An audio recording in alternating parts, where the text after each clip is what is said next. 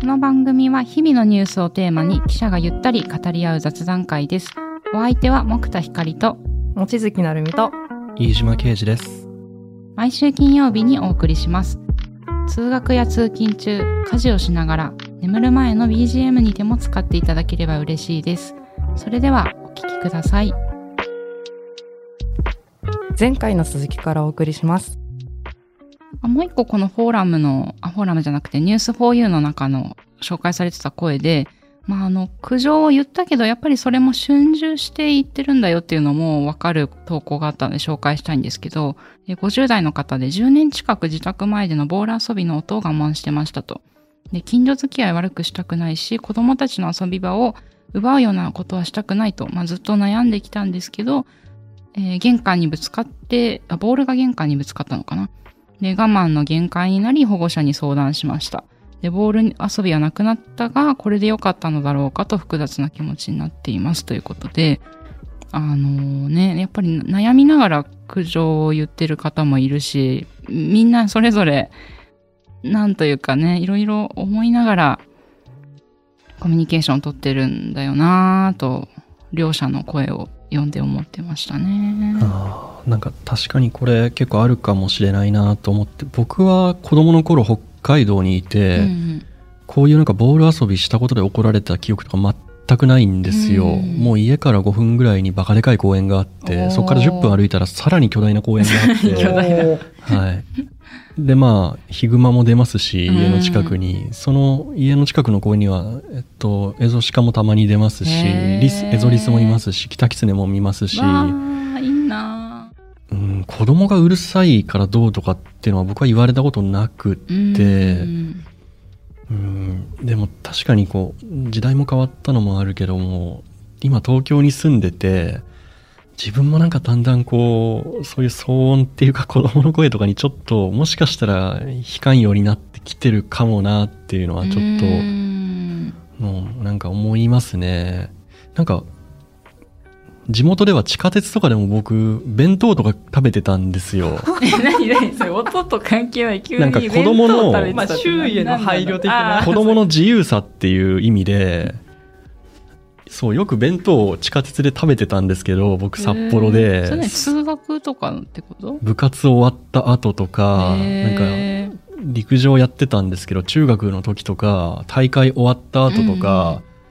座って、友達と弁当を食いながら、電車乗ったりしてたんですけど。地下鉄ってもちろんボックスじゃないよね。いわゆる対面。ボックスじゃなくて、席の。そうね、私もそれ思った。ボックスだったらと思ってたけど、違うよね。違います。普通に窓側に沿うように席がある。ですね。それって東京来てからあんまり見たことないなっていう。東京来てから子供が弁当を食べてるのを見たことないし、でもそもそも満員電車って東京来て初めてだったんで、その辺の雰囲気からちょっと違ったかな。ちょっと小学生の子とかも電車乗ってくるじゃないですか、東京。みんなすごく行儀いいなみたいなのはちょっと思ったかもしれないですね。確かに鹿児島でもいたな。お寿司食べてた高校生思い出した。路面電車でお寿司食べてる子いたわ。あと結構ペチャクチャ喋って楽しくいつも通学してた記憶があるな。でもみんなペチャクチャしてるからあんまりわかんない。うるさいわと思ってた方もいるかもだけど。そうなんですかね。そうかもしれないですよね。でも確かに実家の周りもセミが本当大音量で、もうそれで毎日夏休みは起こされてたからねえ、それもあったな。動物たちのね声もあるから、人の声よりそっちがやっぱり気になったな、実家では。そういうざわめきというかね、そういう騒音もまた都会と地域では全然聞こえ方が違うかもな。そうね、広い大地に住みたいなそうだね、本当だね。いや、そんなこんなで、はい、最後じゃあそんなこんなで、すごい雑だな。いいと思うよいいと思う。そんなこんなで、ね、声の聞こえ方いろいろありますね、うん、そうだね。でも一つねヒントになるかもしれませんので、うんうんうん、はい。最後 SNS との向き合い方について、これも記事紹介してもらっていいですか？はい、じゃあ僕がピックアップした方を、うんうん、あ、そっか、うん、はい、お願いします。はい、朝レジで、Facebook とインスタ欧州で有料版を検討と、うん、ヨーロッパで有料版検討という記事ですね。SNS 世界最大手の、アメリカのメタが Facebook と Instagram で広告を表示しない有料版の提供を、EU 向けに検討していることが明らかになったと。これ9月2日に配信している記事ですね、うんうん、で、EU 当局が、IT 大手への規制を強めていて批判をかわす狙いがあると見られるって書いてて、まあ、どういうことかと言いますと、その EU の、ドイツの、独禁当局、独占禁止法違反とかの関係で、ビッグデータの収集で個人のデータ収集っていうのを制限するような動きが EU の方でこう高まっていて、で、それを受けて、まあ、今は Facebook とかインスタっていうのは無料で使えて、それはユーザーのデータを広告にフィードバックするというかして、広告収入を上げてきたわけですけども、その代わりに、広告が出ない有料版を提供することを検討しているっていうことですね、うん、はい。メタに関して、こういう動きがあるっていうことで、まあだから広告が出てこない代わりにお金を払って使うっていうことなんですけども、これまあ僕インスタとか Facebook あんまりやってないんですけど、YouTube プレミアムっていうのに昔ちょっと入ってたことがあって、うん、だからちょっとまあありかなっていうか、それに入ってると広告が出ないんだよね。そうなんですよ。広告出ないとフリーのやつを使ってると、僕の場合なんかわかんないですけど、すごい脱毛を勧められてですねなんか脱毛しろ脱毛しろって毎日出てくるのが、それがなかなか不愉快っていうか、なんかいや別に脱毛はいいんですけど、なんかそういうなんかこうお前は汚い美しくなるみたいのがいっぱいあってそれがちょっと嫌で、YouTube に関してはプレミアム入ったこともあって、 それは何ヶ月ぐらい入ってたの？1年ぐらい入ってましたね。でもやめたんだ。そうですね、今 YouTube 自体そんなに見なくなったので今やめてますね、はい、ちょっと気持ち変わった。その広告出なくなって。広告出ない、いや良かったんですよ。結果的に広告出ないのいいなって思いました、はい、思ったんですけど、僕の場合広告出ない代わりに、すぐ動画見れるので、うんうん、より依存っていうか見る時間が長くなっちゃってなんかこれは人によると思うんですけど、うん、僕の場合広告出たら鬱陶しいなって思ってそれで終わるみたいな、その、うん、まあ、広告出てきたしって思って、そうなんですよ、放っておくみたいなのもあったんですけど、うん、もう無限におすすめとか次々出てくるので、うん、ちょっと逆にそのスマホ見る時間長くなって良くないかなって思って、もう一回その、課金やめて今ちょっとその YouTube 立ちしてるみたいな感じですかね。うん、そんなにいっぱい見てたんだ当時。ああ、めちゃくちゃ見てましたね。ゲームが好きなんですけど、なんか家で落ち着いてゲームするって結構こう時間がかかるっていうか、なんかすごい変な話、ゲームするのめんどくさくなっちゃってゲーム実況見てたりとか、はい、ありましたけど、まあでも今はそれ見るよりは自分でゲームする時間作るのにどっちかっていうと結局ゲームはしてるけどゲームはしてますけどね、やるようになった、うん、ですね。でも僕はだから YouTube は割と見てましたけど、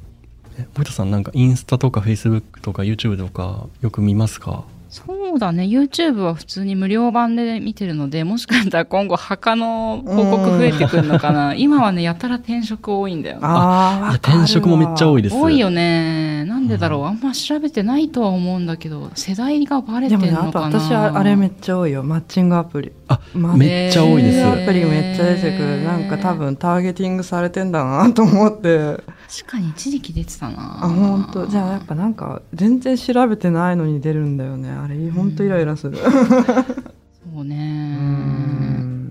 まあ、で、そう、私ツイッター前はまあまあ見てたんだけど、今スレッズに一旦さこう切り替わった時期あったじゃない。あ、はい、あれをきっかけになんか今 X か、あんまりこう見る時間が減ったかな。なんでかわかんないけど、なんか私の場合はスレッズのタイムラインが結構平和で、すごく見たい情報がちゃんと出てくるものになっていて、逆に X の方はなんていうか、すごくこうなんだろうな、これに傷ついたとかあれに怒ってますっていうのがね、私の場合すごく多く表示されるから、開くたびにそれを見なきゃいけないっていうのが、だいぶ前はこう記者としてなんか知ってた方がいいのかな、流行りのものと思ってたんだけど、いや全部追いかけなくてもいいかもって思うようになって、あんまり見なくなったね。じゃあスレッズを見てるの？スレッズも見なくなったね。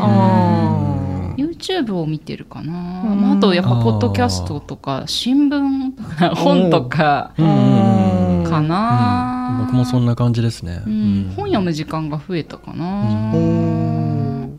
そう、なんかそっちの方が心穏やかにいられることに気づいたかな。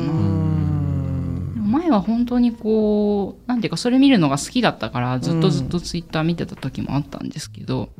なんとなくね、スレッズの移行が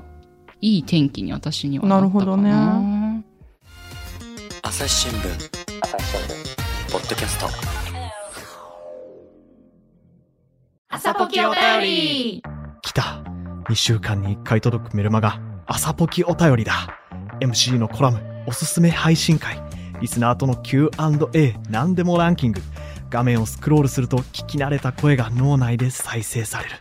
ビュッフェ形式、私にとってはある意味難所です。なんでかって、それはもちろん左利きだから。ではまず前菜ゾーンに行きます。一番時間とお金を費やしているのが漫画を読むこと。夜回り猫やちはやふる、ゴールデンカムイといったメジャー作品はもちろん全力で押して、さしか V かごん前もどん見たらペイペイじゃねっせペイドンができちょったどセゴドンでも何年間でんともつけせ。聞き逃した回聞いてみよっと。朝ポキお便りはエピソードの概要が書かれた欄を開いて、末尾にあるリンクから登録すると届くよ。なるちゃんはどんな感じで付き合ってる？私はね、全然普通にスレッズは一瞬見たけど使わなくなって、相変わらず X 見てますよ、殺伐として世界を見てる、まあなんか一つはやっぱ私は推しがいるので、まあ、推しの情報をやっぱね集めるのが一番早いなっていうのがあって、情報収集のために見てるかな、まあ、あとインスタは見てるかな。インスタでもほぼ友達の近況報告かな、言ってたよねそれ、なるちゃん、友達の情報が流れてくるんだもんね。そう私はねだから割と見てる方かもしれないな。でもなんかその X に関しても私もそんなにそのなんかなんていうの、負の感情のものは全然全飛ばししてるから、あんまりね今んとこそんなに心のダメージがないんですよね多分、まあある時はあるけどね、まあでもやっぱ疲れるよね。疲れるとは思う、SNS っていうか気づかず疲れてたなーって今振り返るとそう思うって感じかな、なんか相当強い人じゃなきゃもう使いこなせないような気がしてるんですよ。なんかほとんどの人にとってはダメージの方が残ってるんじゃないかな。なんか相当強い人かインフルエンサーぐらいの使いこなししてないと。それはやっぱりそのなんていうかこうマイナス的な感情が多いから。そうですね。なんかその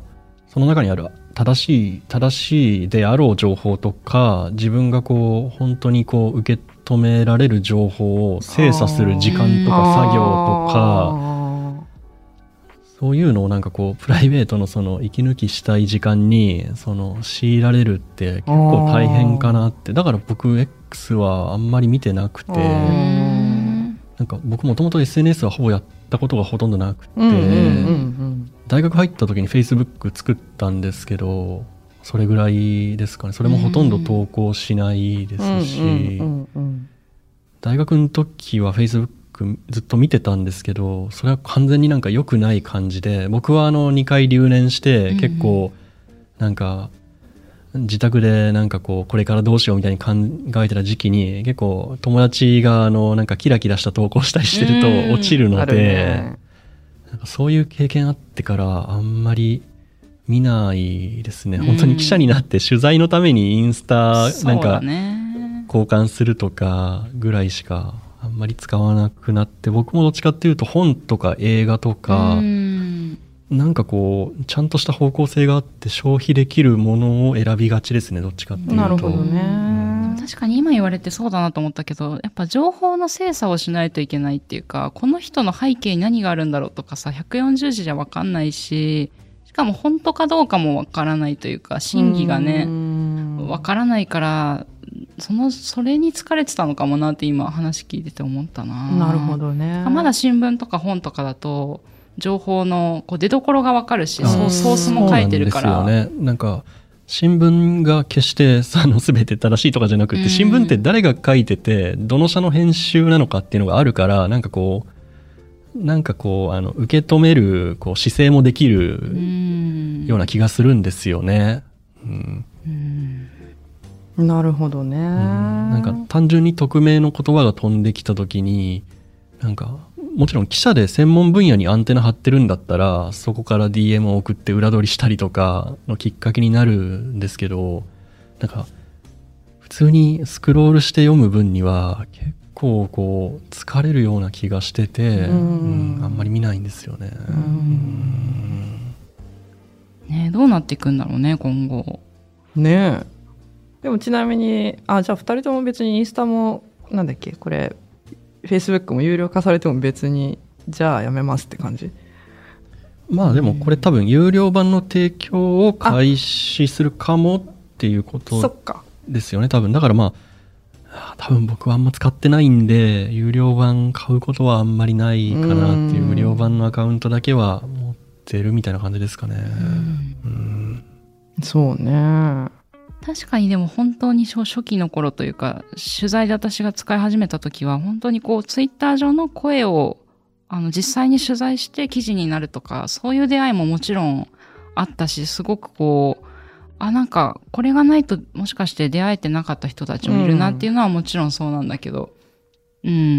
なんか今はそれよりは疲れちゃうなの方が増えちゃって、こうなんかねメリットが上回らなくなって。なるほどね。まあ個人的には、まあ多分フォローしてる人にもよるのかな。どうなんだろうね。そうだね。もうちょっと猫ちゃんの絵ばかり出てくるとかさ、フォローの仕方によってはそうなんだ。なんか私のタイムラインはほぼ犬と料理なのよ。そうだから犬と料理だから、別にその真偽がどうとか情報の精査っていうのをそんなにこう必要としないタイムラインになってて、だから別にそんなに疲れないのかな。なるほどね。それはあるかもね。まあとはいえ、まあもちろん定期的に入ってはくるけどね、そういうなんというかマイナスな情報っていうのはね。なんか TikTok とか見てても最近結構そういうあれですね、情報量が多いっていうか。なんか音楽に合わせて踊ってる動画ばっかりだと僕思ってたんですけど、見たことなくって最近は結構いろんなニュースに関するものとかでもあるし、なんか普通におすすめみたいな見ててもいろんなものが飛んでくるから、意外ともういろんな SNS にいろんな角度の情報が入ってきてるので、なんか僕も確かに安住の地みたいのはあんまりなくて、なんかそうね。まあでも本当それこそね、2人も言ってたけど、全然なんていうの、使わなくても生きていけるからね SNS ってなんていうか、っていう気はするんだけどね。なんかそう思える状況だといいなって。僕の大学時代とか本当なんか見ずにいられなかった時期が、学生の時はそうだったかな。友達が何してるかとかどうしても見ちゃうっていう時期があったんで、今そうじゃないんで、ちょっとそっちの方がいいのかなっていう。そうね。やっぱ友達もそんなに更新してないしね、そもそももうみんな忙しいからさ。それもあるかもね。うん、ちょっと皆さんの付き合い方も SNS の付き合い方もぜひこういうのいいよとかあれば教えてもらえたら嬉しいです。うん、そんなとこで、はい、はい、じゃあまた今度収録やりましょう。なんか変な終わり方だったね。やりましょう。何を言いたかったの。10月に次は収録やりましょう。あ、そうね。はい、そうだね。もうイベントも終わっている時ですから、うん、そうですね。ね、きっと盛り上がってもう最高の気持ちで10月を迎えていることでしょう。ということでありがとうございました。ありがとうございました。